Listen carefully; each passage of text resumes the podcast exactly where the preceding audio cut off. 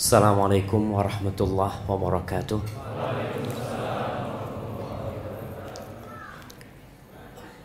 Innal hamdalillah, sungguh segala puji hanya milik Allah. Hanya Dia yang pantas untuk dipuja, disanjung, karena sejatinya semua keindahan itu darinya. Kita bisa datang ke tempat ini juga karena Allah. Kita bisa sholat maghrib berjamaah juga karena Allah. Kita bisa mendengarkan kajian juga karena Allah. Nahmaduhu wa nasta'inuhu wa nastaghfiruh. Kita senantiasa memuja dan memujinya, meminta pertolongan hanya kepadanya, memohon ampun atas dosa-dosa yang kita lakukan. Setiap hari dosa kita diangkat dan tiap hari pula nikmat Allah turun kepada kita. Terkadang kita memang makhluk yang tidak tahu diri. Wa na'udzu billahi min syururi anfusina wa sayyiati a'malina.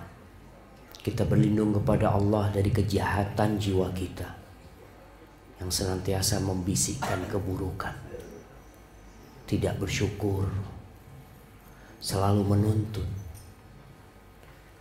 selalu mengajak untuk berbuat dosa.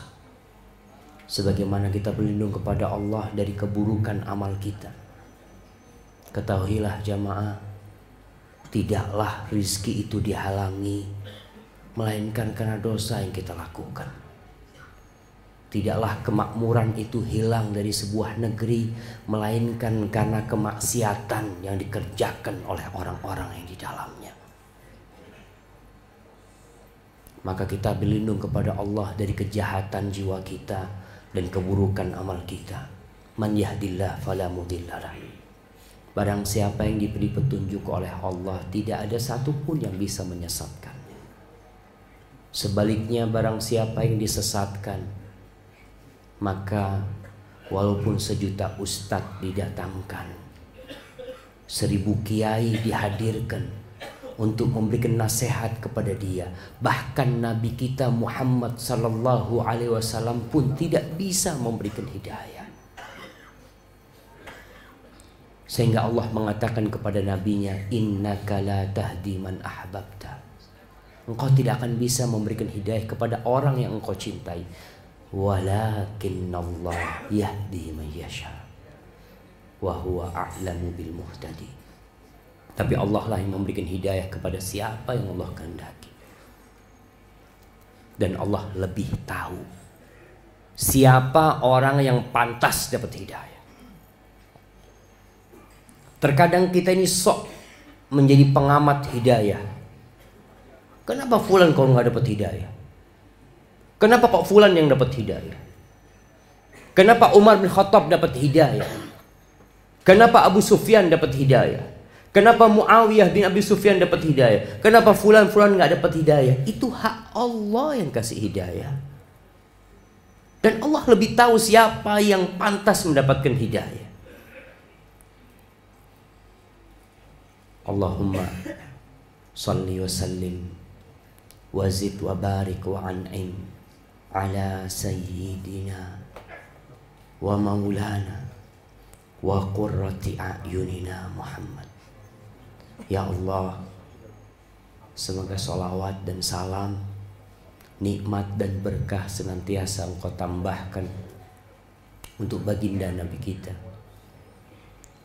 untuk manusia terindah yang pernah menginjakkan kakinya di muka bumi ini. Yang seringkali kita mengatakan assalamu alaika ayyuhan nabiyyu wa rahmatullah wa barakatuh. Tapi kita lupa sama Nabi kita. Antum lupa kalau antum sedang mengucapkan salam buat siapa? Buat Nabi Muhammad sallallahu alaihi wasallam. Tapi terkadang sholat itu lewat begitu saja, tanpa kita merasa bahwa baru saja kita mengucapkan salam kepada Nabi alaihi salatu wassalam. Semoga salawat itu bersambung untuk keluarga beliau, untuk istri-istri beliau, untuk putra-putri beliau, untuk anak cucu beliau. dan untuk seluruh sahabat Nabi. Semoga Allah meridai kita bersama mereka. Amma ba'd. Ahibati fillah. Malam ini malam empat belas Sya'ban. Tinggal enam belas hari lagi kita masuk ke bulan Ramadan. Tapi ternyata masih banyak manusia yang belum mempersiapkan diri menghadapi bulan Ramadan. Kenapa? Karena sebagian manusia itu nggak kenal sama Allah Azza wa Jalla. Bertahun-tahun dia menjadi muslim, tapi sampai hari ini dia belum menikmatin keislaman dia. Belum merasakan nikmatnya sholat berjamaah. Belum merasakan nikmatnya bersodakoh, nikmatnya berpuasa, nikmatnya umroh, nikmatnya haji, nikmatnya berzikir. Nikmatnya di tengah malam antum menghamparkan sejadah. Lalu antum mengatakan Allahu Akbar. Antum bisa menikmati makanan, tapi belum bisa menikmati ibadah. Masih banyak orang yang terbebani dengan agama Allah ini. Apa penyebabnya? Salah satu penyebabnya, dia nggak kenal sama Allah Azza wa Jalla. Gimana kita beribadah kepada Rabb yang kita nggak kenal? Padahal Allah dalam banyak ayat mengenalkan dirinya kepada kita. Bahkan dalam setiap ciptaan Allah, Allah mengenalkan dirinya kepada kita. Rasulullah sallallahu alaihi wasallam pernah bersabda, "Dzaqa ta'mal iman man radiya billahi rabba wa bil islami dina." Wabi Muhammadin sallallahu alaihi wasallam nabiyya. Akan merasakan lezatnya beriman. Antum tuh akan merasakan lezatnya beramal. Disuruh antum bahagia. Disuruh bangun di malam hari, disuruh meninggalkan makan dan minum, antum bahagia. Antum akan merasakan lezatnya keimanan kalau antum ridha Allah sebagai Rabb. Yang konsekuensinya kita kenal sama Allah. Siapa sih Allah? Kenapa ana harus ridha sama Allah Azza wa Jalla? Antum akan mudah melaksanakan perintah Allah, akan dengan ringan melangkahkan kakinya menuju kepada ketaatan kepada Allah Azza wa Jalla dan meninggalkan kemaksiatan. Wa bil islami dina. Dan ridha Islam sebagai agamanya. Ada orang Islam masih ragu dengan agamanya. Bahkan ada yang mengajak untuk mengatakan semua agama sama. Ada kelompok-kelompok muslim. Kadangkala ana heran yang orang Kristen gak pernah ngomong semua agama sama. Kok yang Islam mengatakan semua agama sama? Apa sih yang membuat engkau meragukan agamamu? Kenapa Nabi sallallahu alaihi wasallam mengutus Mu'ad bin Jabal ke Yaman? Kata Nabi alaihi salatu wasallam, "Innaka ta'ti qauman ahla kitab." Engkau ini lagi datang menghadapi kaum ahlul kitab, orang-orang Nasara. Maka ajak mereka kepada Allah Azza wa Jalla. Kenalkan mereka kepada Allah. Seru mereka agar mengatakan la ilaha illallah. Itu Nabi mengutus Mu'ad bin Jabal untuk mengajak orang-orang kepada Allah. Tidak mengatakan semua agama sama. Kita harus toleransi.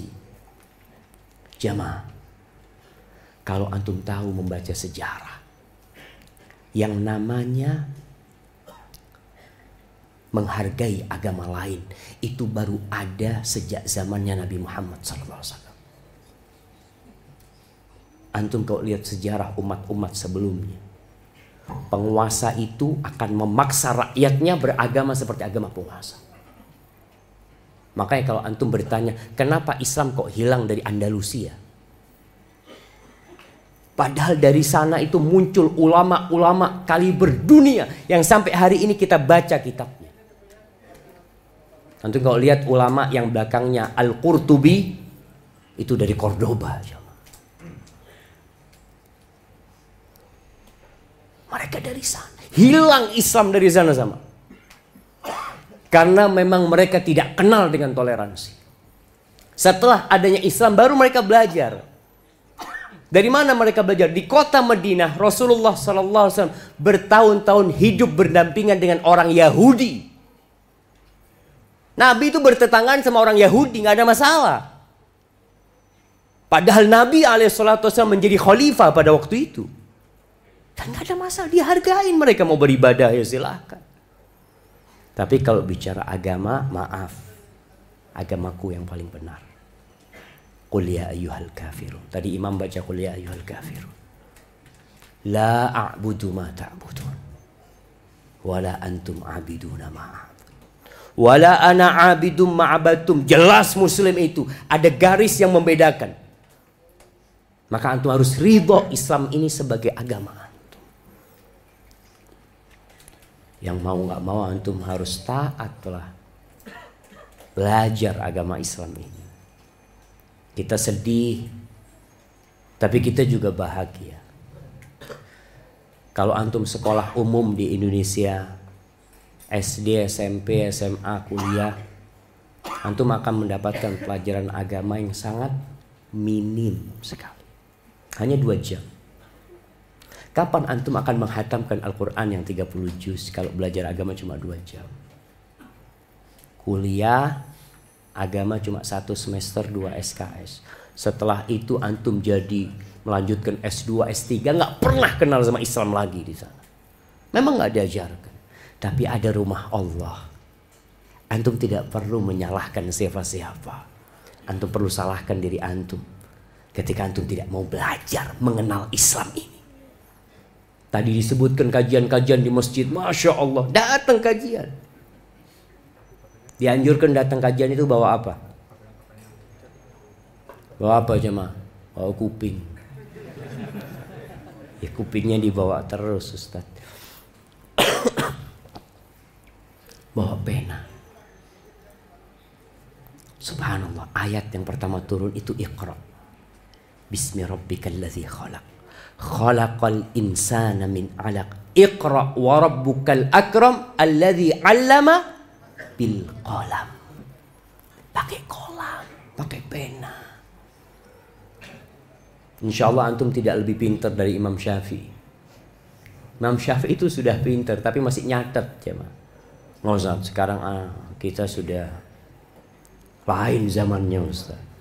Ana itu bisa ulangin ucapan Ustaz dari A sampai terakhir via YouTube. Dia bisa ulangin dari awal sampai akhir gitu kan. Bisa, masyaallah.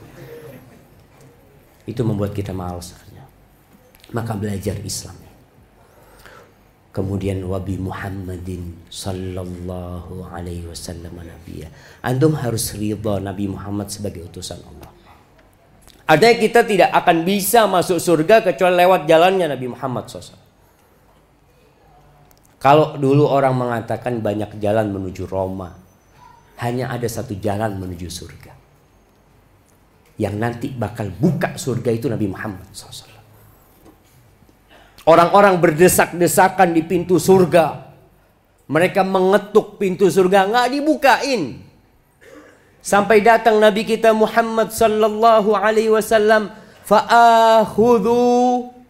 Lalu beliau mengambil dengan ada tempat mengetuk pintunya surga, bihalaqatil bab fauqaqiuhu, lalu digedor itu surga. Ditanya dari dalam, man, siapa yang ngetuk pintu ini? Kata beliau, Muhammad alaika salatu wassalam ya Rasulullah. Kata malaikat mengatakan, aku memang diperintahkan enggak boleh buka pintu ini sampai engkau yang masuk duluan, sallallahu alaihi wasallam. Maka terus kita enggak mau mengikuti Nabi alaihi salatu wasallam. Tidak mau menghidupkan sunnahnya. Siapa yang kita contoh dalam kehidupan ini? Semua orang tulis biografi tentang dirinya. Bahkan sebagian orang menulis autobiografi dia. Dia menulis tentang diri dia sendiri. Dibaca, dijual. Masya Allah. Menjadi bestseller. Paling banyak dibeli. Paling banyak dibaca sama orang. Tapi perjalanan hidup Nabi shallallahu alaihi wasallam tidak bestseller. Ada apa dengan kita? Antum siapa yang mau dicontoh? Ahibati fillah. Tiga hal itu juga pertanyaan dalam kuburan kita. Antum akan ditanya oleh Munkar dan Nakir, man rabbuk, man nabiyuk, ma dinuk. Adapun seorang yang beriman, yang memang dia tahu sama Rabbnya, dia kenal sama Allah Azza wa Jal, ketika ditanya man rabbuk, maka Allah akan bantu dia untuk menjawab. Allah mengatakan yuthabbitullahu alladhina amanu bil qawli tsabiti fil hayati dunya wa fil akhirah. Allah teguhkan hatinya dalam suasana yang menakutkan ketika Munkar dan Nakir menggali kuburan itu di alam barzakh. Kemudian dia mendudukkan kita dan bertanya man rabbuk? Seorang yang beriman Allah akan teguhkan. Dia akan mengatakan Rabbi Allah. Makanya kalau habis ngubur jenazah, Rasulullah shallallahu alaihi wasallam itu berdiri mengatakan kepada para sahabatnya, istaghfiru li akhikum. Kalian istighfar buat saudara kalian yang mati ini. Wasalullaha lahu tathbit. Mohonkan kepada Allah agar Allah meneguhkan dia dalam menjawab pertanyaan-pertanyaan itu. Kenapa? Fa innahul an yus'al. Dia sekarang ditanya ini. Kalian doakan dia. Makanya kalau orang yang Islamnya Islam-Islaman, jamaah, antum pikir yang di masjid ini semuanya Muslim, nggak ada yang munafik di tempat ini. Yakin antum? Antum coba tanya sama diri antum, mungkinkah ana munafik?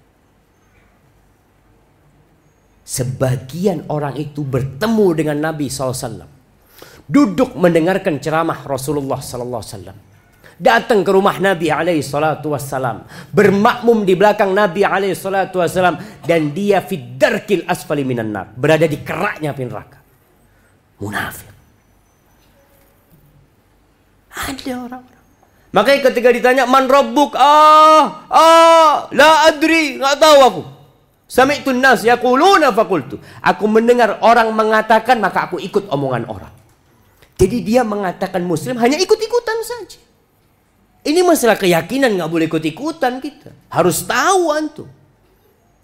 Makanya Al-Imam Al-Bukhari dalam kitab Sahihnya membuat sebuah bab yang judulnya apa? Babun al-ilmu qabla al-qawli wal-amal. Bab berilmu dulu sebelum engkau berkata. Sebelum berbicara, sebelum beramal, ngilmu dulu. Kita juga perlu kenal sama Allah. Siapa sih Allah ini? Kenapa ana sering namanya disebut Allahu Akbar, Allahu Akbar? Kenapa ketika sholat kita mengatakan Allahu Akbar? Kenapa tatkala kita berdoa mengatakan Allahumma Rabbi, Rabbana, siapa Allah ini? Makanya ada orang yang cuma ikut-ikutan jamaah. Sehingga dia siap imannya dijual. Apa aja lah. Di sebagian tempat pagi Muslim, sore kafir. Dan sepertinya zamannya itu sudah tiba. Kemudian ditanya man nabiyyu. Siapa nabimu? Sami'tun nas yaquluna faqultu. Aku dengar orang mengatakan Muhammad, ya aku ikut mengatakan Muhammad. Agamamu, ya orang mengatakan Islam, ya aku ikut Islam. Makanya bentar lagi Ramadan ini, kita akan melihat orang-orang yang berpuasa tapi nggak sholat. Kenapa puasa? Nggak tahu kok, seneng puasa Nasir. Soalnya semua puasa.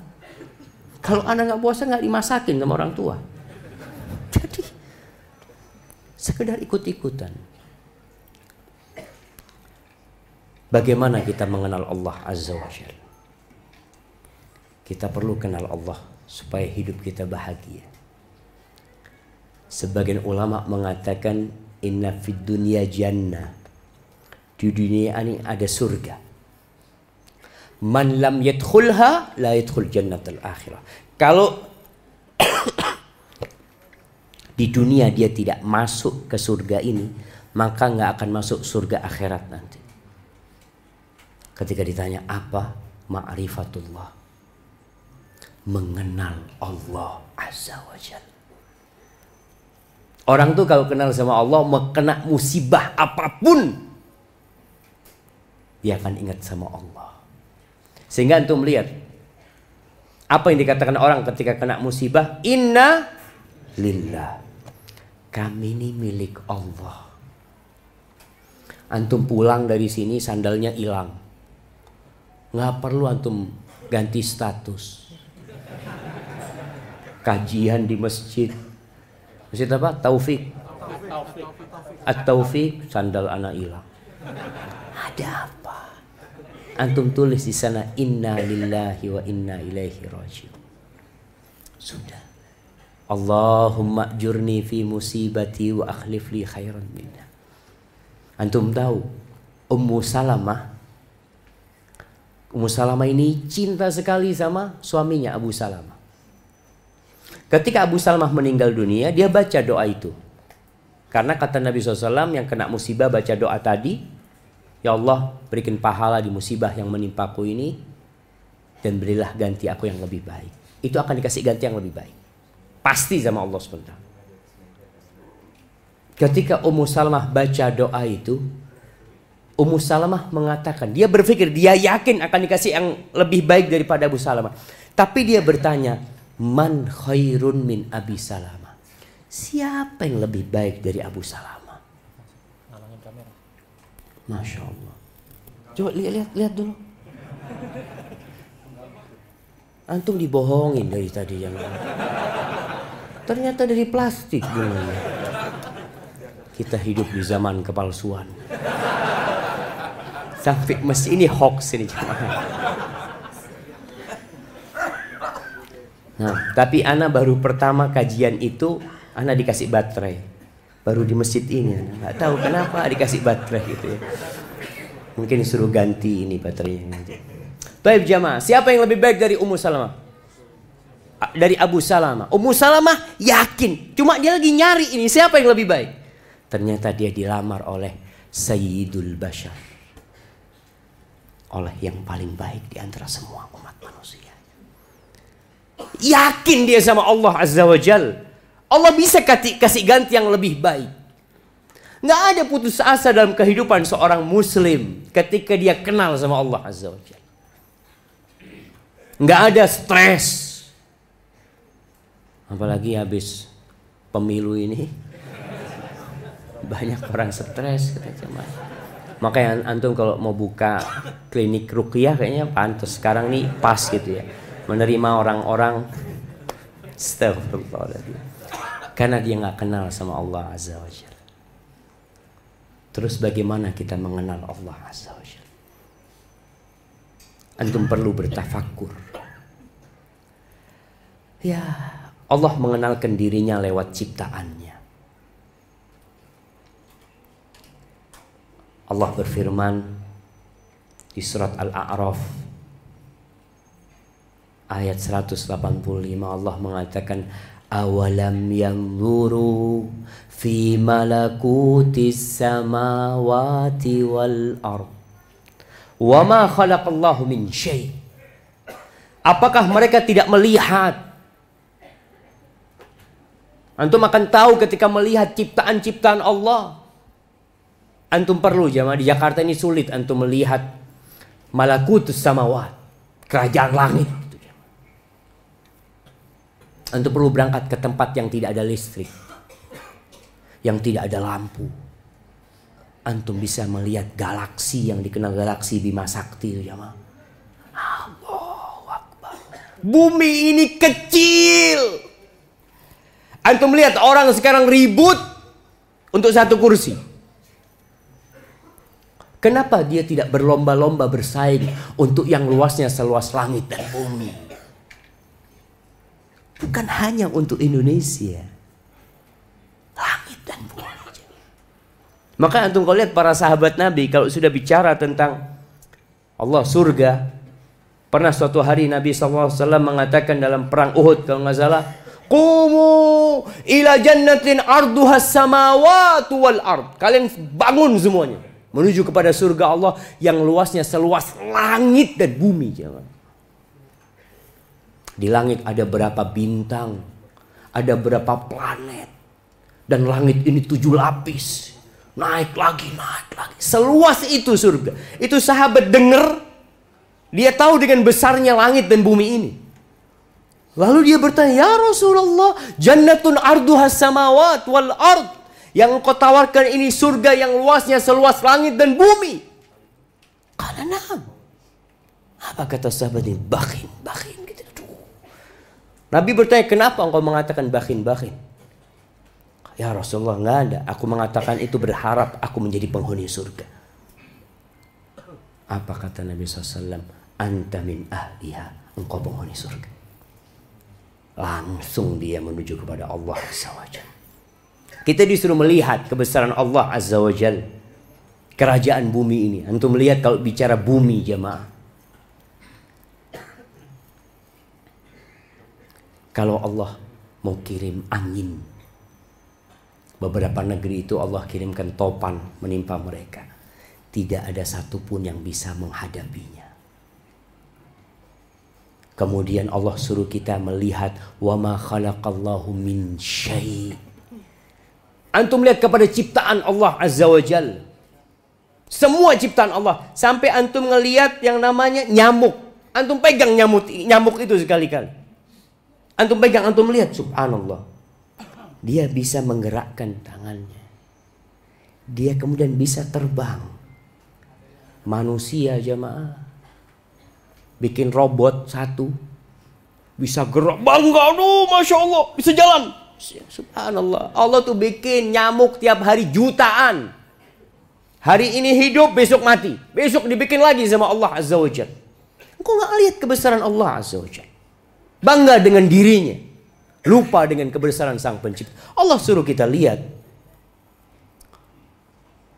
Di surat Saba ayat empat puluh enam. Allah mengatakan qul innama a'idzukum biwahidah. Antaqumu lillahi masna wa furada thumma tatafakkaru. Aku kasih nasihat kepada kalian satu aja. Kalian semua bangkit sendirian atau berdua kemudian bertafakkur. Memikirkan kebesaran Allah Azza wa Jalla. Allah seringkali menutup akhir ayat dengan mengatakan inna fi dzalika la ayatin liqaumi yatafakkarun. Coba antum berpikir. Ada banyak ayat-ayat Allah dalam kehidupan. Kemudian Allah mengenalkan dirinya lewat wahyu yang Allah turunkan. Lewat Al-Qur'anul Karim. Hampir di ujung ayat itu banyak Allah tutup dengan nama-namanya. Innallaha ala kulli syai'in qadir.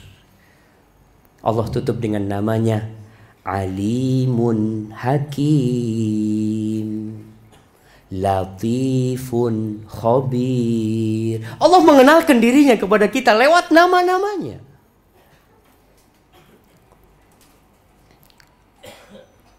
Tapi kadangkala kita tidak mentadabburi Al-Quran. Allah mengatakan, afala yatadabbaruna Al-Quran. Kenapa tuh orang-orang tidak mau mentadabburi Al-Quran? Bukan cuma dibaca. Bukan cuma didengarkan. Sebagian orang, Masya Allah, umur sudah enam puluh tahun tidak pernah hatam Quran dengan artinya. Dia padahal S dua, S tiga, aduh jangan ditanya berapa kitab yang sudah dia selesaikan. Dia lulus membaca kitab-kitab tersebut. Tapi kitab yang Allah turunkan, dia tidak mentadabburi. Sebagian, ya tadi, tidak peduli dengan agamanya. Padahal sekarang, Masya Allah, kalau bicara tafsir Al-Quranul Karim, antum bisa download gratis. Gratis antum bisa baca. Dulu mungkin orang berpikir mahal ya beli tafsir Quran, tafsir Ibnu Katsir. Lalu sekarang untuk bisa dapat gratis. Allah mudahkan semuanya. Lalu Allah mengatakan walau kana min indi ghairillah. Andai kata Al-Qur'an itu dari selain Allah, la wajadu fihi ikhtilafan katsira, pasti dia akan mendapatkan banyak perselisihan di dalamnya. Tapi antum tidak akan mendapatkan satu pun perselisihan dalam Al-Quran Al-Karim. Wallahi jamaah, ada seorang perempuan telepon ana pakai aplikasi Halo Ustaz. Dia ngomong, Ustaz, ana pernah di bus Ustaz, atau di mana, dia dikasih buku oleh seorang misionaris perempuan Ustaz. Dia kasih selebar nih. Jadi kalau bicara kristenisasi di mana-mana ada. Tapi sebagian mengatakan nggak boleh pakai bahasa kristenisasi, dirubah. Di M U I pun dirubah, bahasanya menjadi Komisi Anti Pemurtadan. Nah, itu dirubah itu jemaah. Dia, Masya Allah. Jangan banyak-banyak pertanyaannya, cukup sudah. Masya Allah. Oh.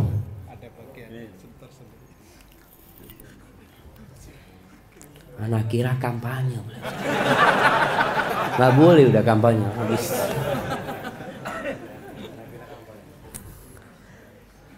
Sampai mana kita jemaah? Eh cerita tadi perempuan dikasih dia.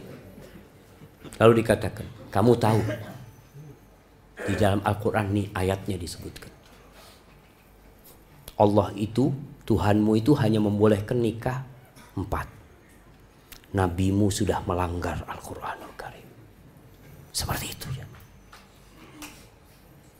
Gimana kamu mengikuti Nabi yang tidak mengikuti Al-Quranul Karim? Gimana bayangkannya? Itu dilakukan oleh mereka. Kalau kita nggak paham, kita akan mendapatkan banyak pertentangan dalam Al-Quran Al-Karim. Karena nggak paham, padahal tidak ada satupun pertentangan dalam Al-Quran Al-Karim. Tapi orang karena nggak paham, berusaha untuk menambah-nambah. Nggak ada. Makanya sampai hari ini Allah menantang. Menantang siapa? Seluruh umat manusia. Qul in kuntum fi raibin mimma nazzalna ala abdina fa'tu bi surah. Kalau kalian ragu dengan apa yang kami turunkan kepada hamba kami, ragu kalian, tuh bangsa Arab ragu, seluruh umat manusia ragu, fa'tu bi suratin mim mithlih. Datangkan satu surat. Satu surat. Seperti tadi yang dibacakan imam. Idza jaa nasrullahi wal fath. Paling pendek itu tiga ayat. Kalian datangkan sama seperti itu. Enggak ada yang bisa mendatang. Panggil sahib-sahib kalian, enggak ada yang bisa. Maka kita harus belajar agama kita. Dan yang seperti tadi itu banyak kan, yang berusaha untuk menebarkan syubhat-syubhat. Maka antum pelajari bahwa ada kekhususan-kekhususan buat Nabi Muhammad sallallahu alaihi wasallam. Maka baca Al-Qur'an Karim. Ada sebuah surat yang antum baca tiap hari. Tapi antum juga tidak mentadabburinya. Yaitu surat Al-Fatihah.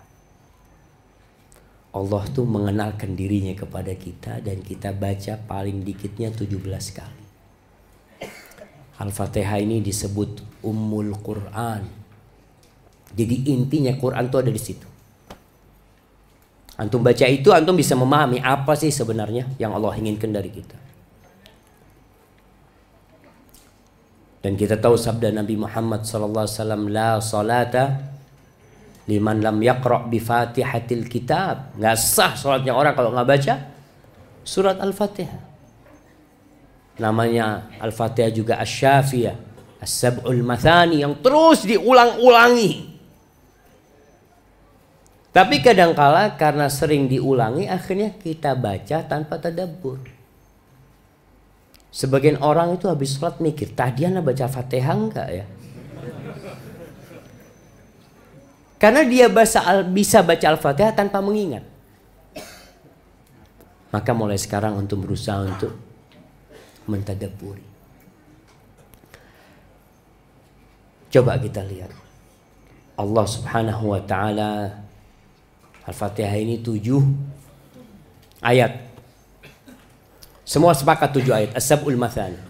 Hanya saja ada perbedaan mana ayat yang ketujuh. Apakah Bismillahirrahmanirrahim termasuk dari Al-Fatihah? Atau Bismillahirrahmanirrahim itu pembuka setiap surat dalam Al-Quranul Karim kecuali surat Taubat? Ini ada perbedaan di antara para ulama. Sebagian mengatakan masuk Al-Fatihah. Seperti yang kita lihat di mushaf kita, Bismillahirrahmanirrahim masuk dari Al-Fatihah ayat pertama. Awal yang dibuka dalam kehidupan kita, Al-Fatihah. Bismillahirrahmanirrahim. Allah mengenalkan dirinya kepada kita dengan nama Allah Ar-Rahman, Allah yang Maha Pengasih. Ar-Rahim, yang kasih sayangnya itu meliputi segala sesuatu. Dari sini antum tahu bahwa Rabb yang antum sembah itu Maha Pengasih dan Maha Penyayang, yang rahmatnya wasi'at kulla syai'. Sehingga antum tahu bahwasanya ajaran Islam ini rahmat. Nabinya diutus rahmat, Qur'annya rahmat. Semuanya rahmat Allah Subhanahu wa taala. Dimulainya dengan Bismillahirrahmanirrahim. Allah al-Ilah yang pantas untuk disembah. Enggak ada yang pantas disembah. Semuanya hanya tuhan-tuhan bikinan manusia. Tuhan mati jemaah. Nah, makanya antum kalau baca ayat kursi yang tiap hari kita baca, kita katakan Allahu la ilaha illahu al-hayyu al-qayyum. Itulah Allah Azza wa Jalla yang tiga. Maka antum harus tahu Allah mengenalkan dirinya Ar-Rahmanir Rahim. Lalu kita mengatakan Alhamdulillahi Rabbil Alamin. Azan. Ya Allah, azan dulu. Mana yang mau azan?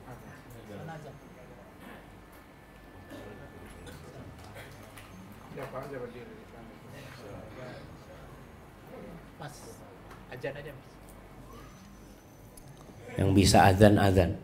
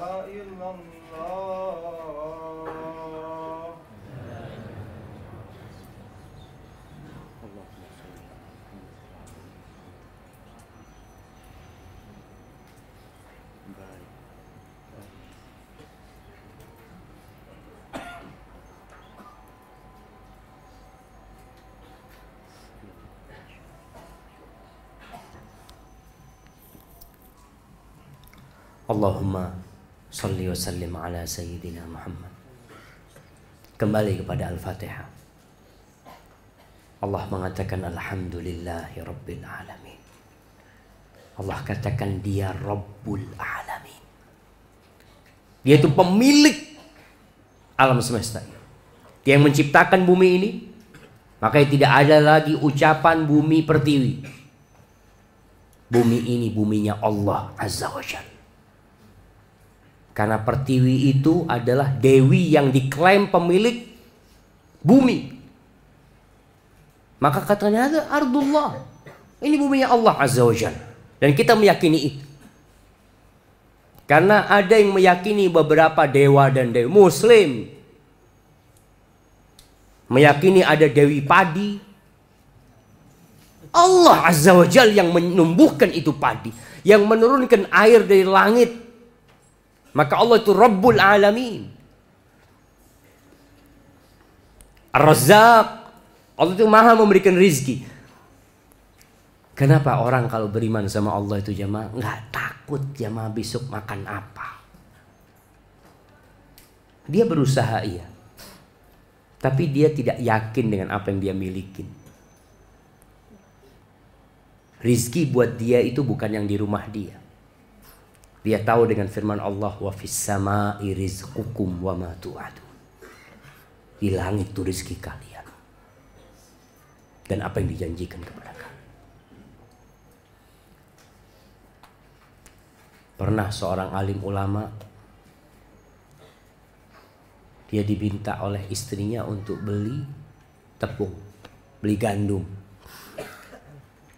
Dia bawa tuh duit. Dia berangkat ke pasar, dilihat ada orang-orang minta-minta, kondisinya susah sekali. Subhanallah jemaah. Akhirnya dia berikan itu uang. Bingung dia mau pulang bawa apa. Subhanallah, dia lihat ada gergajian kayu jemaah. Dia masukkan ke kantongnya, dia bawa pulang ke rumah. Dia masuk rumah, dia taruh di tempat istrinya. Biasa naruh gandum. Kemudian dia keluar rumah. Takut dia ribut sama istrinya. Lebih baik gak ribut sudah sama istri. Dia pulang habis isya malam. Pulang assalamualaikum. Kok kondisi rumah aman-aman aja. Lihat meja makan ada makanan jamaah. Tanya orang ini, dari mana kamu masak? Loh tadi gandum yang kau bawa. Allahu Akbar. Allah bisa ganti itu gandum ya. Allah itu ala kulli syai'in qadir. Dia itu Rabbul Alamin. Allah itu mengeluarkan air dari jari-jari Rasulullah sallallahu alaihi wasallam. Makanya ketika para ulama membahas tentang mukjizat para nabi, di antara mukjizat Nabi Musa alaihi salam itu batu dibawa oleh Bani Israil itu bisa keluar mata air dua belas mata air dari batu tersebut. Para ulama mengatakan mukjizat Rasulullah shallallahu alaihi wasallam lebih dari itu. Dari jari-jarinya keluar air. Sallallahu ala nabiyina wasallam. Rabbul alamin. Allah pemilik. Sekarang kita bicara kekuasaan. Siapa yang memiliki kekuasaan di muka bumi ini? Allah Azza wa Jalla. Allah mengatakan, Qulillahumma malikal mulk tu'til mulka man tasha wa tanzi'ul mulka mimman tasha wa tu'izzu man tasha wa tudhillu man tasha biyadikal khair innaka ala kulli syai'in qadir tulijul layla fin nahar wa tulijun nahara fil layl wa tukhrijul hayya minal mayyit wa tukhrijul mayta minal hayy. Tu Allah Azza wa Jalla. Wa tarzuqu man tasha'u bighairi hisab. Jadi yang punya kekuasaan itu Allah. Allah berikan kekuasaan kepada siapa yang Allah kehendaki, bukan kepada siapa yang Allah cintai. Camkan itu. Allah berikan kekuasaan kepada Namrud. Allah berikan kekuasaan kepada Fir'aun. Allah kasih mereka kekuasaan. Dan yang menjadi penduduknya Fir'aun itu cucunya Nabi Ibrahim alaihissalam. Bani Israel. Yang dizalimi, yang bayi-bayi laki mereka disembelih oleh Fir'aun. Allah memberikan kekuasaan kepada siapa yang Allah kehendaki. Bukan kepada siapa yang Allah cintai. Ini urusan dunia. Tapi Allah tidak berbagi iman kecuali kepada siapa yang Allah cintai. Rabbul Alamin, itu hak Allah Azza wa Jalla. Terus caranya gimana Pak Ustaz? Supaya penguasa itu baik. Antum perbaiki hubungan sama Rabbul Alamin. Antum bersihkan diri antum dari dosa-dosa. Di sini ketika orang kenal sama Allah Azza wa Jalla, dia tahu siapa Rabbul Alamin, tenang hidup dia. Dia akan tahu diri.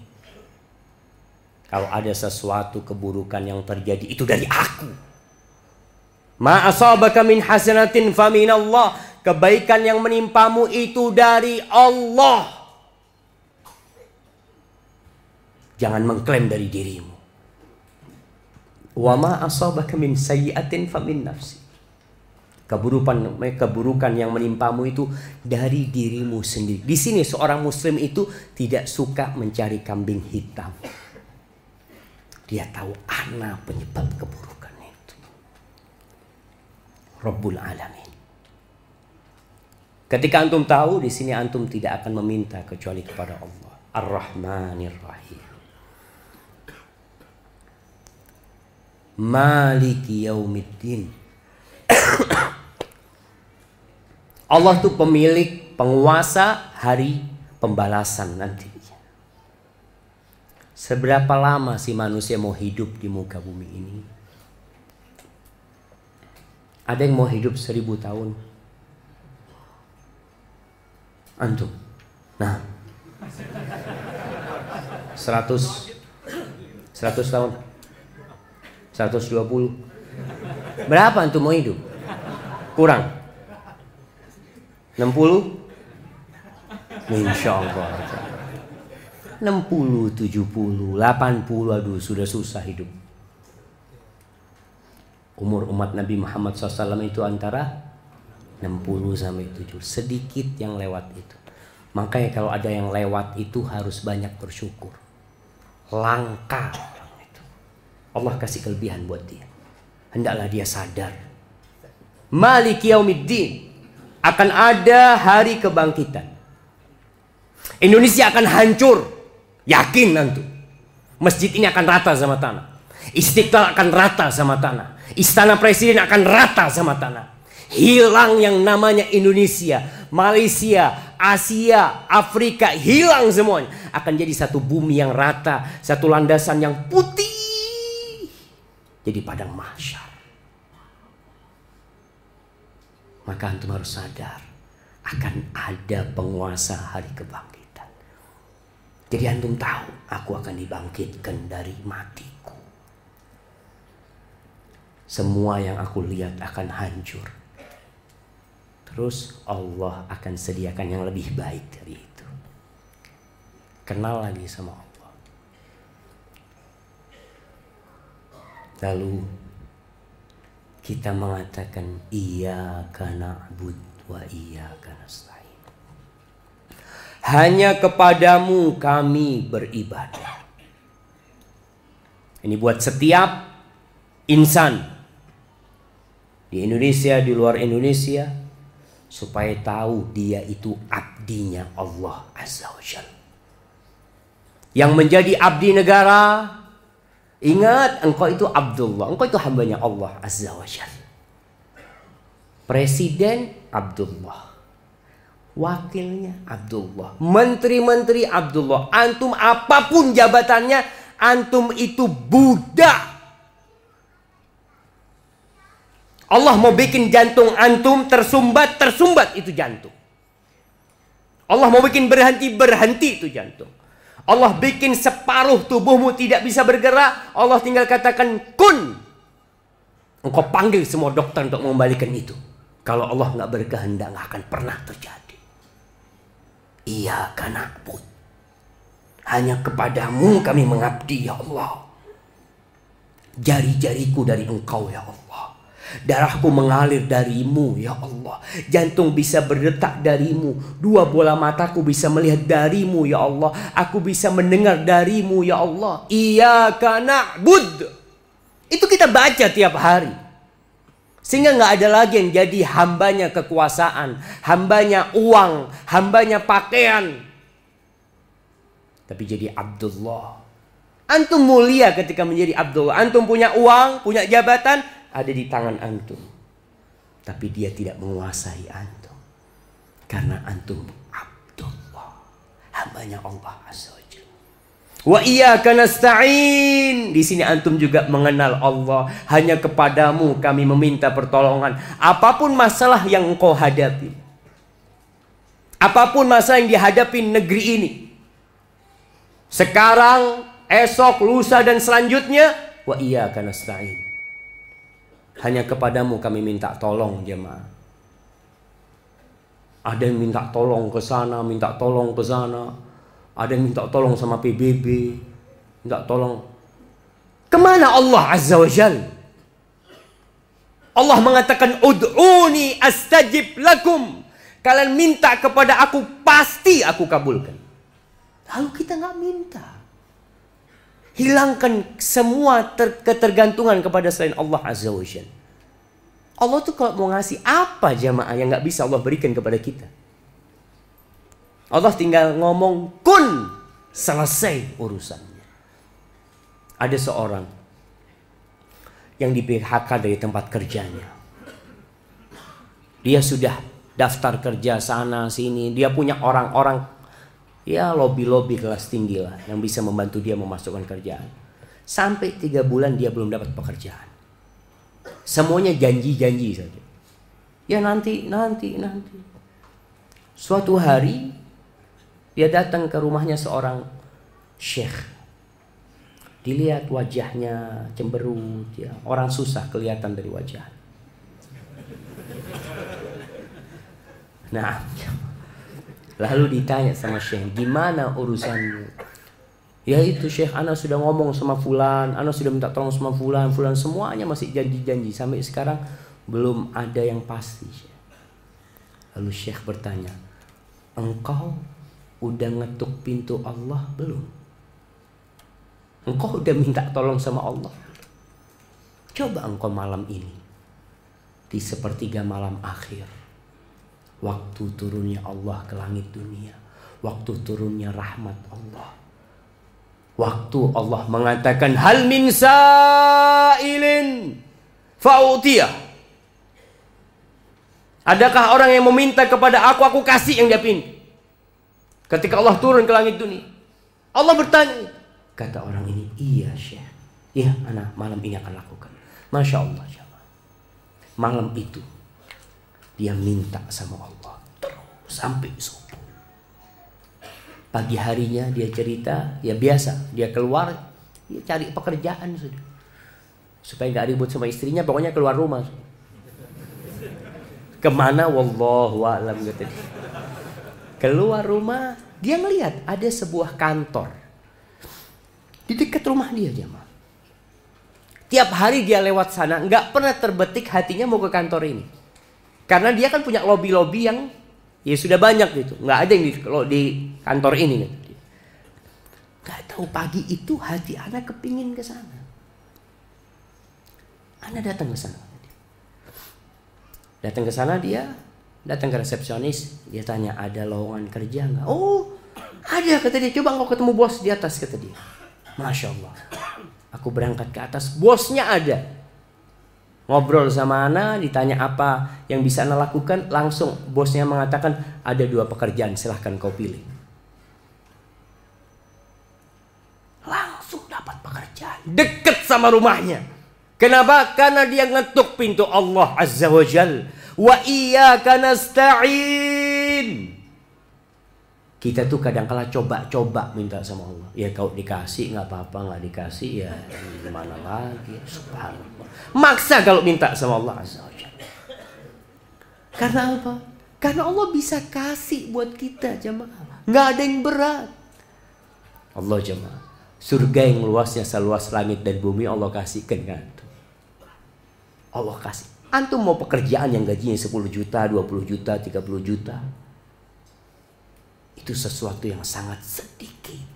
La dunya ahwan 'ala Allah min hadza 'alaikum. Nabi shallallahu alaihi wasallam mengatakan dunia ini dan isinya itu lebih hina di sisi Allah daripada bangkai kambing.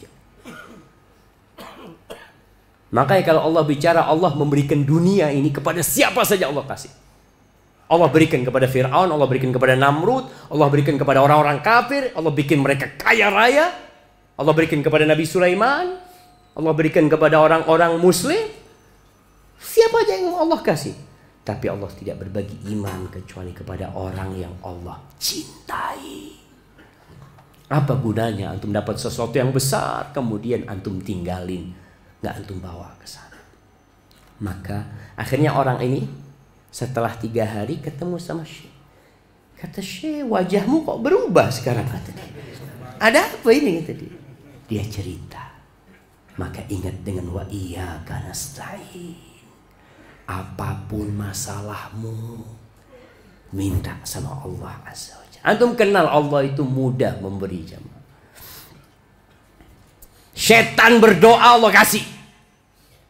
Iblis, iblis doa minta sama Allah. Anzirni ila yaumi yub'atsun, Allah kasih. Masa antum beriman nggak Allah kasih? Allah kasih. Antum harus yakin. Cuma kalau kok nggak ada jawabannya. Kan jawabannya satu dari tiga. Antum minta mobil, Allah kasih mobil sama antum.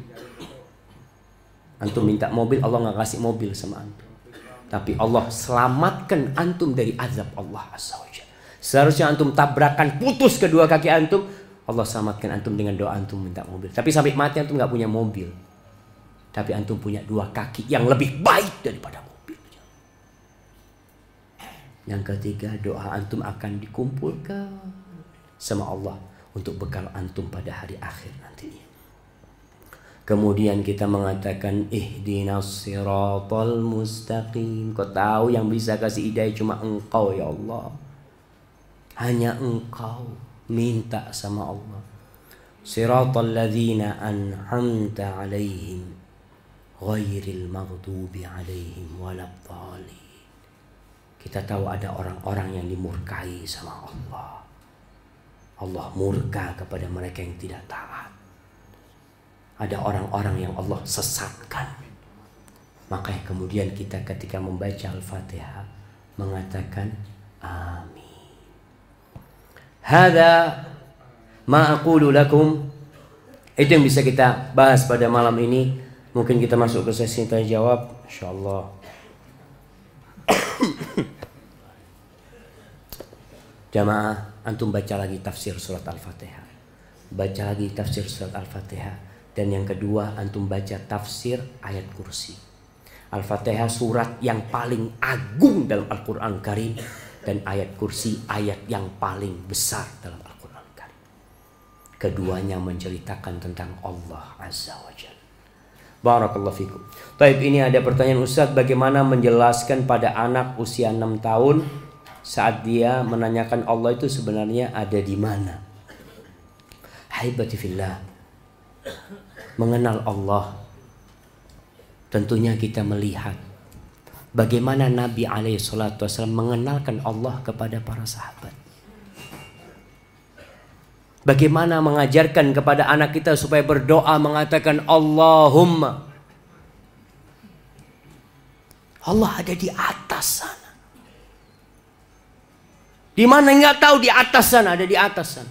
Dan kalau kita lihat jamaah, bumi ini di di dalam skala ciptaan Allah ini, wallahu a'lam, dia hanya kecil.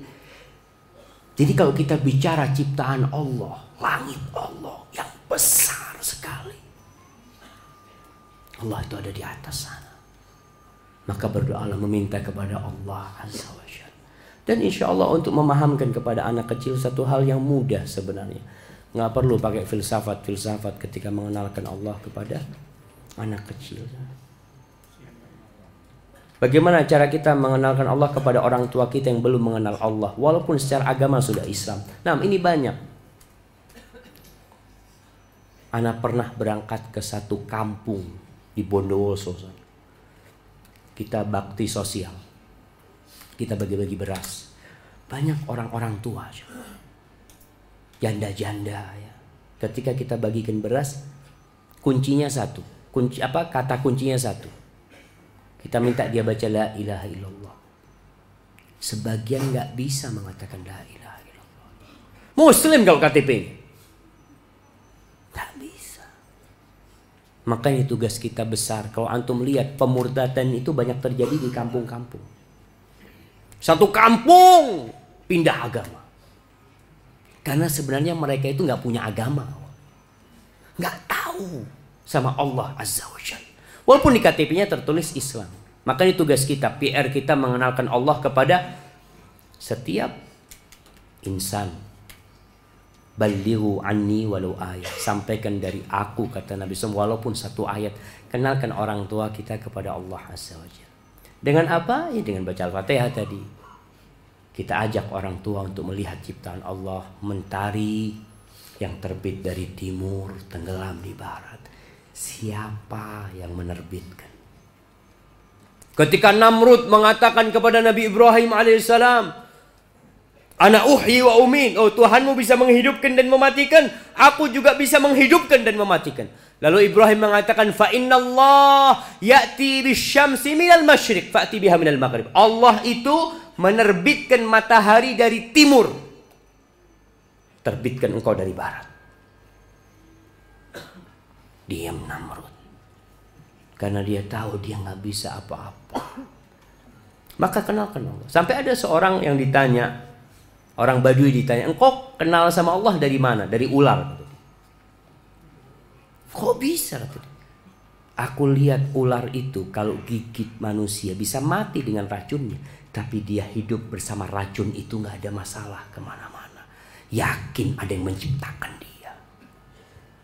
Gak mungkin dia ada dengan sendirinya. Barakallahu fikum.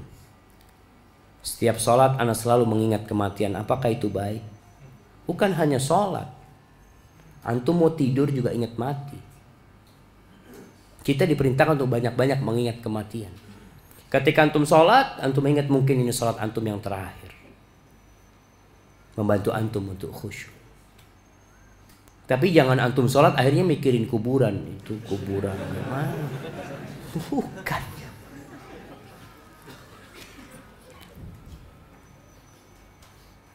Apa arti makna Islam sebagai agama yang rahmatan lil alamin? Wallahi jamaah, sebelum datangnya Islam, kezaliman di mana-mana di muka bumi ini. Antum baca sejarah sebelum datangnya Islam sebagai contoh. Bagaimana kondisi wanita sebelum Islam? Diperjualbelikan perempuan. Di beberapa negara, beberapa ya tempat, kalau suaminya mati, istrinya itu harus ikut mati. Kalau suaminya mati, istrinya itu jadi rebutan keluarganya, siapa yang mau sama dia. Diambil sama dia, nggak dikasih warisan. Setelah datangnya Islam, wanita dihargain dan dihormati. Rahmat buat wanita, buat binatang. Dulu zaman jahiliyah kalau mau potong binatang seenak mereka. dipukul, ditusuk mananya, mati, dimakan sama mereka. Dalam Islam sampai menyembelih binatang pun diatur. Pernah Umar bin Khattab melihat seorang sahabat atau seorang tabiin mau nyembelih kambing, dia asah pisaunya, kambingnya ngelihat. Kata Umar, engkau bunuh dia dua kali, itu dia. Itu dari tadi nelan ludahnya kambing, aduh ini, ini. Subhanallah. Itu pun rahmat, buat kambing pun merasakan rahmat. Jadi kalau semua yang pertama ajaran Islam ini mendatangkan keadilan buat semuanya, sampai buat orang-orang kafir pun. Ketika Umar bin Khattab menerima kunci Masjidil Aqsa, ketika itu orang Yahudi merasakan rahmatnya Islam. Selama Masjidil Aqsa di bawah kekuasaan orang-orang Nasrani, orang Yahudi ditindas oleh orang-orang Nasrani karena punya sejarah gelap dengan orang-orang Nasrani.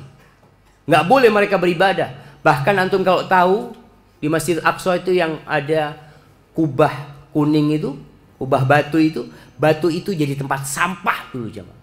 Karena orang Yahudi mengagungkan itu. Sama orang Nasrani jadi tempat buang sampah. Sama Umar Khattab dibersihkan dari sampah-sampah. Itu orang Yahudi merasakan.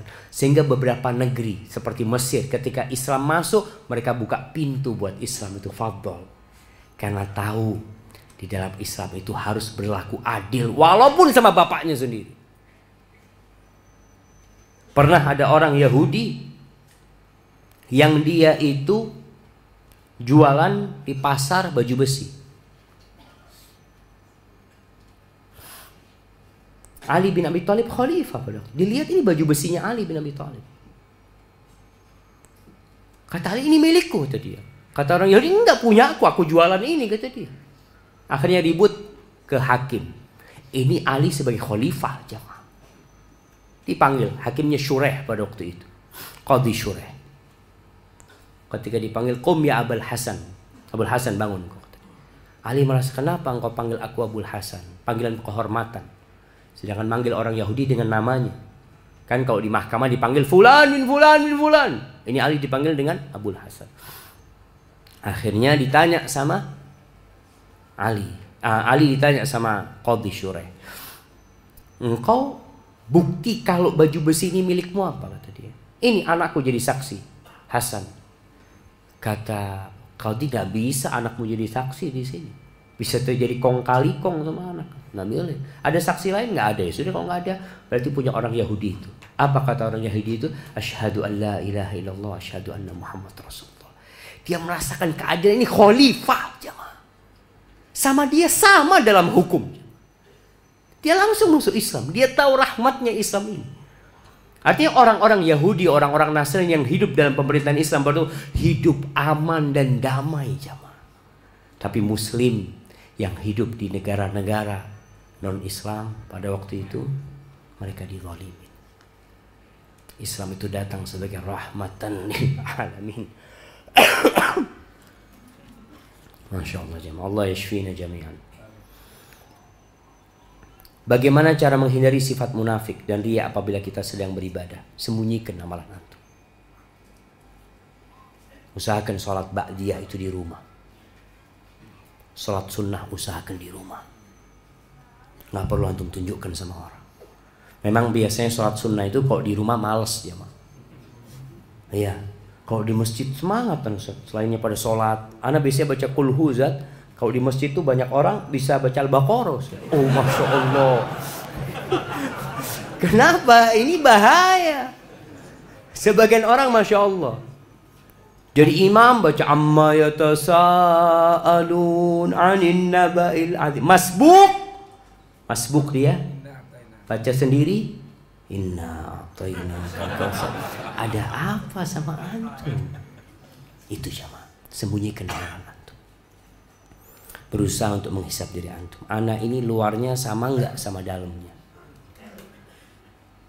Karena terus terang ada orang yang baik di depan orang lain, tapi ketika sendirian dia lupa sama Allah Azza wa Jalla. Barakallahu fikum. Ustaz, apakah boleh melepas pakai cadar? Contoh mau kajian pakai di rumah, pakai di rumah.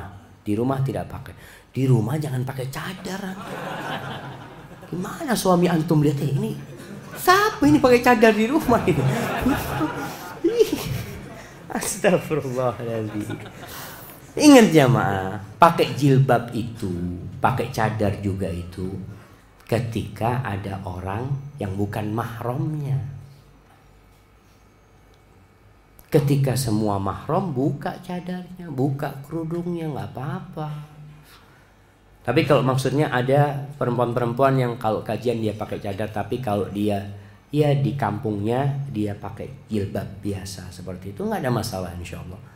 Karena memang hukum cadar dianjurkan ya, tidak sampai tingkat wajib. Walaupun ada sebagian ulama yang mewajibkan hal itu. Dan ketahuilah jilbab nih buat ibu-ibu, jilbab ini bukan seragam pengajian. Karena terus terang ana lihat di beberapa kampung itu ya, kalau pengajian semuanya pakai jilbab. Pulang dari pengajian itu kalau jalannya becek itu roknya diangkat. Ana ngomong astagfirullah, astagfirullah. Kadang-kadang memang dibuat seragam buat dia. Sampai masya Allah jemaah. Kadang-kala jemur-jemur baju pakai anduk doang. Astagfirullah. Tapi kalau pengajian dia pakai jilbab gitu. Maka ingat itu jilbab itu pakaian muslimah. Tapi kalau di rumah artinya mahramnya saja dia buka jilbabnya pakai baju biasa. Bagaimana seorang biar mendapatkan hidayah? Ana selalu berdoa agar anak-anak mendapatkan hidayah, syukran. Hidayah ini dipinta, dijemput dan dijaga. Awalnya bermula dari keinginan dapat hidayah. Ada keinginan jadi orang baik. Maka ini yang perlu ditumbuhkan di diri anak kita. Indahnya jadi orang baik. Karena ada anak-anak yang merasakan gak nyaman jadi muslim yang taat. Tadi di awal kita bicarakan. Ada orang yang kalau melihat, dikasih tahu ya, hukum-hukum Islam, aduh berat sekali. Ini haram, itu haram. Mana yang halal? Allahu Akbar. Padahal yang halal lebih banyak. Antum coba berangkat ke pasar induk, antum cari yang haram, dapat berapa banyak? Mungkin dapat dua tiga biji.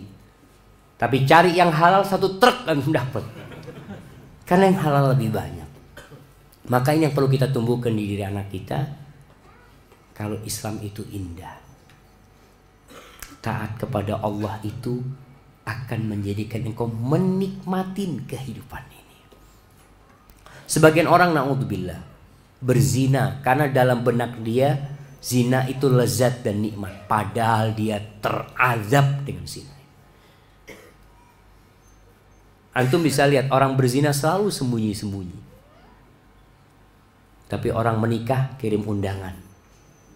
Ana mau nikah, diundang, kirim ke grup, ana mau nikah bulan ini. Tapi ada nggak? Ana besok mau zina, siapa yang mau datang? Nggak ada. Dia dari awal sudah ter, terazab dengan perbuatan dia.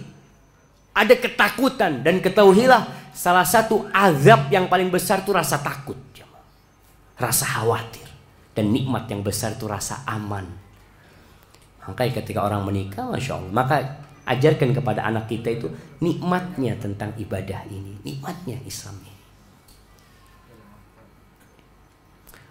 Apakah seorang masuk surga karena rahmat Allah dan bukan karena amal soleh? Jadi begini, amal soleh kita itu kalau ditimbang dengan nikmat yang Allah berikan, gak pantas kita masuk surga. Amal itu sebab masuk surga. Sebab yang membuat antum masuk surga, rahmatnya Allah Azza wa Jalla. Contohnya gini, kalau antum punya H P, ya harga sepuluh juta lah. Antum-antum datang ke rumah teman antum, dia punya mobil Alphard paling baru. Dia ngomong, bang, Mobilnya tukar sama H P, Bang. Apa kata teman antum? Nih kontaknya, nih B P K B-nya, nih S N K-nya antum bawa. Kenapa dia kasih? Karena dia sayang sama tuh orang, jamaah. Apakah pantas H P itu dapat mobil? Enggak pantas. Amal kita pun seperti itu. Amal kita hanya sebab, kita disuruh beramal. Makanya kata Nabi Muhammad shallallahu alaihi wasallam, la yadkhulu ahadukumul jannah bi'amali. Nggak ada seorang pun di antara kalian yang masuk surga dengan amalannya. Sebagai pengganti amalannya nggak ada. Supaya orang nggak ujub dengan amalan. Jangan merasa, wah, oh, ini banyak amalannya Ustaz. Ini dari lahir sampai sekarang nggak pernah berbuat dosa. Ada yang seperti itu sehingga pantas antum masuk surga. Nggak ada.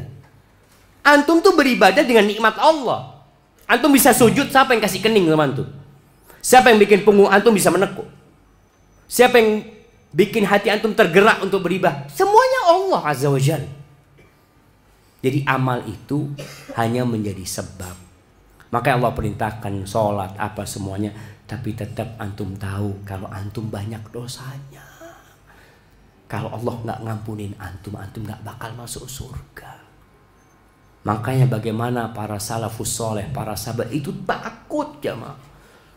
Bagaimana Umar bin Khattab radhiyallahu ta'ala ketika hendak meninggal dunia diingatkan, engkau itu orang yang baik, orang yang kayak ini macam-macam. Apa kata Umar? Aku berharap amalanku itu pas. Aku nggak dikasih pahala, nggak dikasih azab sudah. Aku aku syukur dengan seperti itu. Karena manusia tahu diri. Semua ibadah yang dia lakukan pun karena rahmat Allah. Allah sayang sama antum. Kalau Allah gak sayang sama antum, Allah lepaskan antum berbuat dosa. Karena Allah sayang. Itulah rahmat Allah subhanahu wa ta'ala. Artinya bukan berarti kalau gitu anda gak perlu beramal. Setia. Antum harus beramal. Karena amal itu menjadi sebab Allah sayang sama antum. Antum masuk surga ya dengan rahmat Allah. Karena Allah kesian sama antum. Artinya beramal itu diperintahkan. Jadi amal itu tidak menjadi pengganti. Surga itu tidak menjadi pengganti amalan kita. Amalan kita hanya menjadi penyebab Allah sayang sama kita. Kemudian Allah memasukkan kita ke dalam surganya. Barakallahu fikum. Semoga Ustadz dan keluarga diberi kesehatan dan keselamatan. Serta diberikan kemudahan dalam berdakwah. Amin. Insya Allah tahun ini rencananya anak akan melangsungkan pernikahan.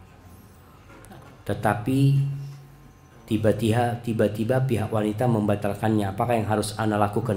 Cari yang lainnya. Alhamdulillah itu jawaban istikharah antum. Antum kan minta sama Allah, ya Allah kalau ini baik ya Allah mudahkan. Takdirkan, kalau buruk jauhkan ya Allah. Alhamdulillah dibatalkan sebelum nikah. Dimana kalau sudah pernikahan akhirnya antum harus cerai sama dia. Alhamdulillah sih. Makanya di sini antum husnudzon sama Allah. Nggak perlu antum akhirnya mencari-cari kenapa dia menolak anak. Antum harus perbaikin diri. Semoga tuh perempuan dapat yang lebih baik dari antum dan antum dapat yang lebih baik dari tuh perempuan. Alhamdulillah jamaah. Jadi perempuan banyak. Antum ditolak satu cari empat langsung.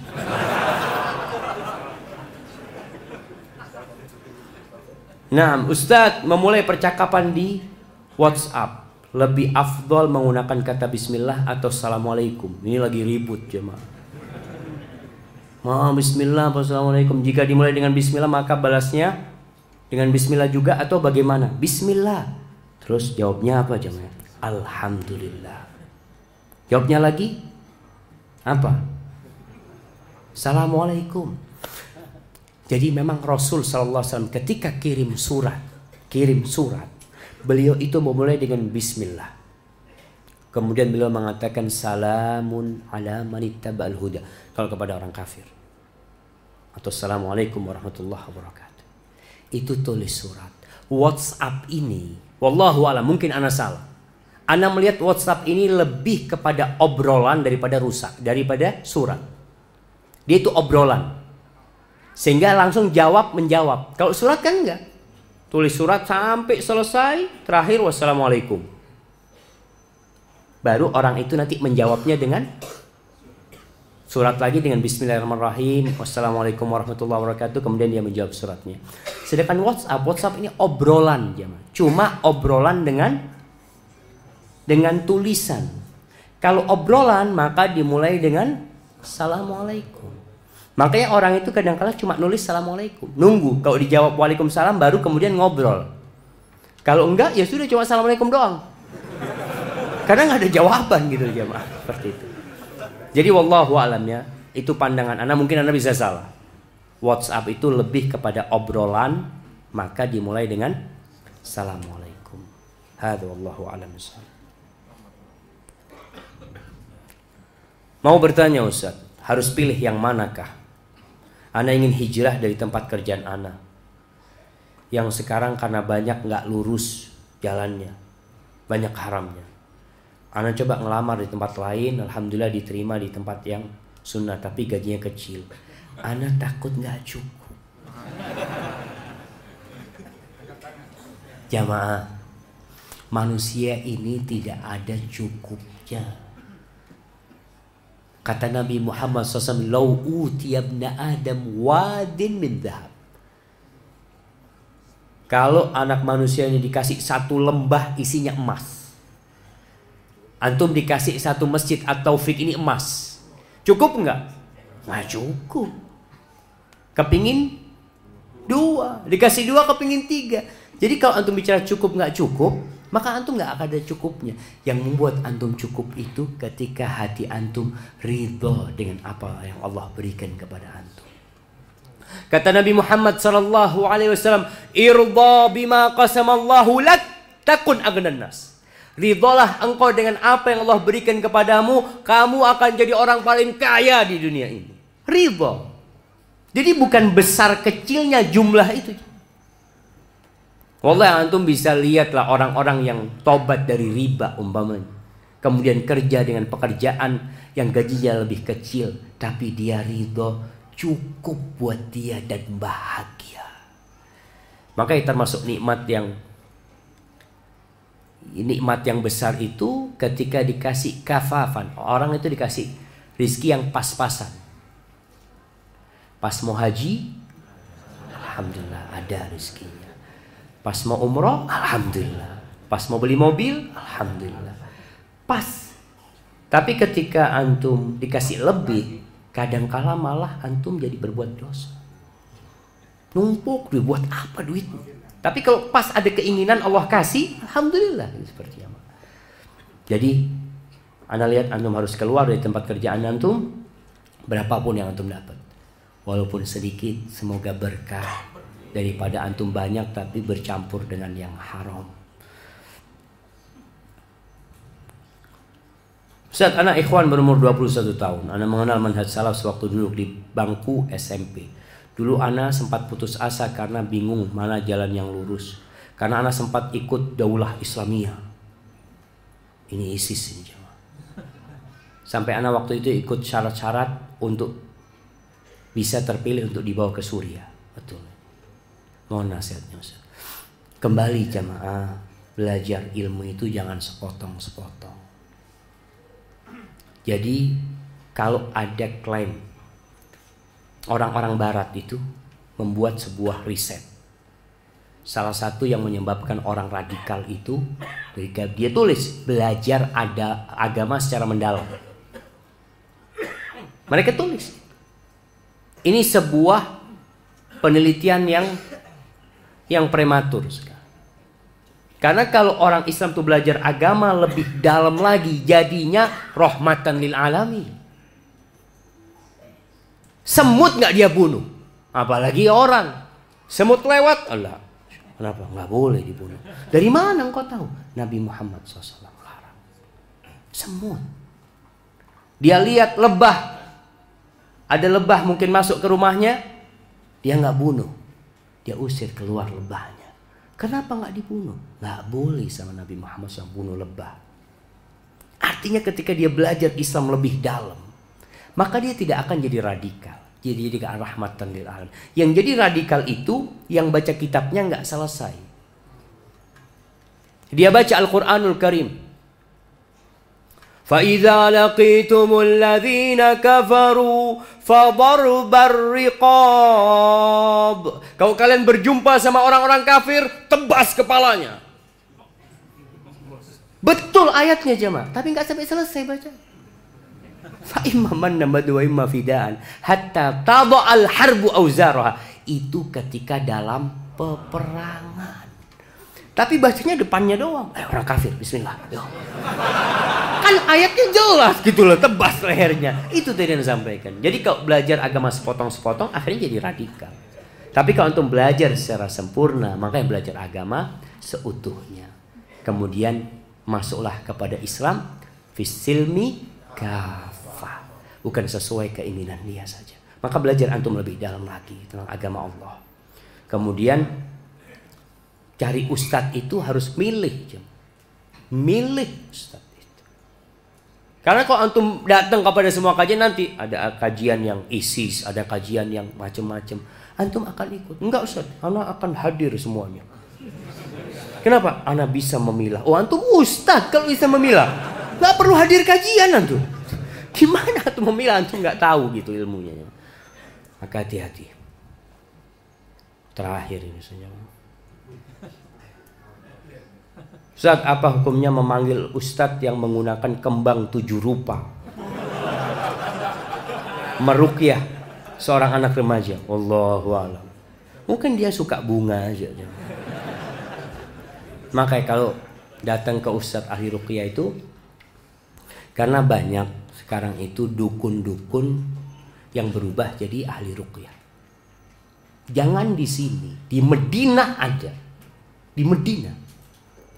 Ana dulu punya teman, dia ketua atau kepala Hay'ah Amar Ma'ruf Nahi Munkar yang bertugas untuk Amar Ma'ruf Nahi Munkar. Dia cerita ana pernah menangkap seorang syekh. Syekh itu subhanallah, kalau yang datang kepada dia itu orang yang ahli agama, yang dilihat wajahnya ini orang istiqomah dalam agamanya, itu diruqyah dengan dibacain Quran macam-macam. Tapi kalau lihat yang datang orang yang separuh-separuh agamanya kelihatan, disuruh potong ayam, apa ini itu. Akhirnya dijebak orang itu. Dikirim orang yang pura-pura nggak ngerti. Betul. Ternyata dia dukun berkedok syekh. Itu di Medina. Maka kita juga perlu hati-hati. Apakah benar? Dia minta rekomendasikan. Apakah ustadz ini memang ahli ruqyah atau dia ya karena dukun nggak laku? Hanya ganti ruqyah syariah. Insyaallah. Anda nggak tahu artinya, hati-hati antum. Tetap kita harus selektif dalam hal ini.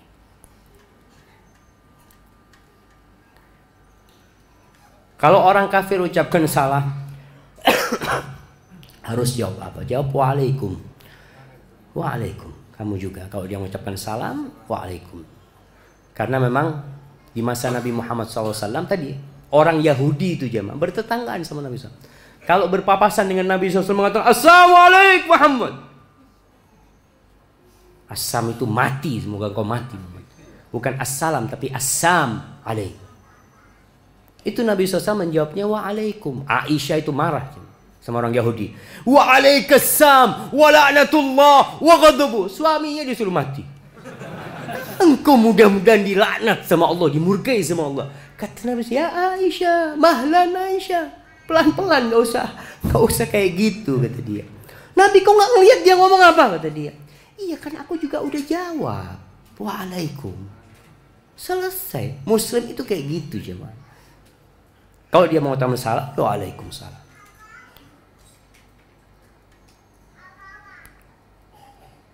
Nah. Ada batas waktu azab kubur itu bagi yang meninggal di zaman dahulu dan bedanya dengan yang wafat di zaman sekarang. Jemaah, azab kubur itu meringankan azab nanti di akhirat juga. Ada yang diazab kemudian setelah itu berhenti azabnya. Karena sudah cukup azab buat dia. Tapi ada azab yang terus berlangsung sampai dibangkitkan hari kiamat. Tergantung amalannya semuanya. Wallahu a'lam. Apakah boleh berdoa jika sujud dalam sholat dengan bahasa Indonesia? Insya Allah semua ulama sepakat yang nggak boleh mengganti bacaan sholat dengan bahasa apapun. Umpamanya Allahu Akbar diganti dengan Allah maha besar. Amin. Tapi kalau berdoa bukan mengganti bacaan sholat. Ketika sujud kita mau berdoa, kita mau minta kesembuhan umpamanya, boleh nggak pakai bahasa Indonesia? Yang lebih utama minta dengan doa-doa Nabi Muhammad shallallahu alaihi wasallam. Tapi kalau nggak bisa, di sini ada khilaf di antara para ulama. Kalau orang nggak bisa sekarang, apakah harus bahasa Arab? Orang Arab minta mobil, kan dia bisa bahasa Arab. Allahumma inni as'aluka Pajero, model Alfen Dis'ata Asyar. Ya Allah, minta Pajero model tahun dua ribu dua belas ya Allah. Tapi bahasa Arab gitu loh, cuma mintanya minta Pajero gitu. Gimana gitu seperti itu. Maka yang utama adalah berdoa dengan yang diajarkan Nabi Muhammad shallallahu alaihi wasallam. Tapi kalau ada permohonan engkau dan kau tidak bisa membacanya dalam bahasa Arab, silahkan dengan bahasa Indonesia. Itu menurut pendapat sebagian ulama. Supaya antum tahu ada khilaf dalam masalah ini. Baik, barakallahu fikum. Rasa itu menjadi pertanyaan terakhir jamaah. Semoga Allah menyembuhkan kita semua. Allahumma shfi marwan wa mardal muslimin. Allahumma la tada'na dhanban fi hadzal maqam illa ghafarta, wa la aiban illa satarta, wa la dainan illa qadaita, wa la hajatan min hawaijid dunya hiya laka ridan wa lana fiha salah illa qadaitaha ya rabbal alamin. Rabbana atina fid dunya hasanah wa fil akhirati hasanah wa qina adzaban nar. Wa subhana rabbika rabbil izzati amma yasifun. Wassalamun alal mursalin walhamdu lillahi rabbil alamin. Wassalamualaikum warahmatullahi wabarakatuh.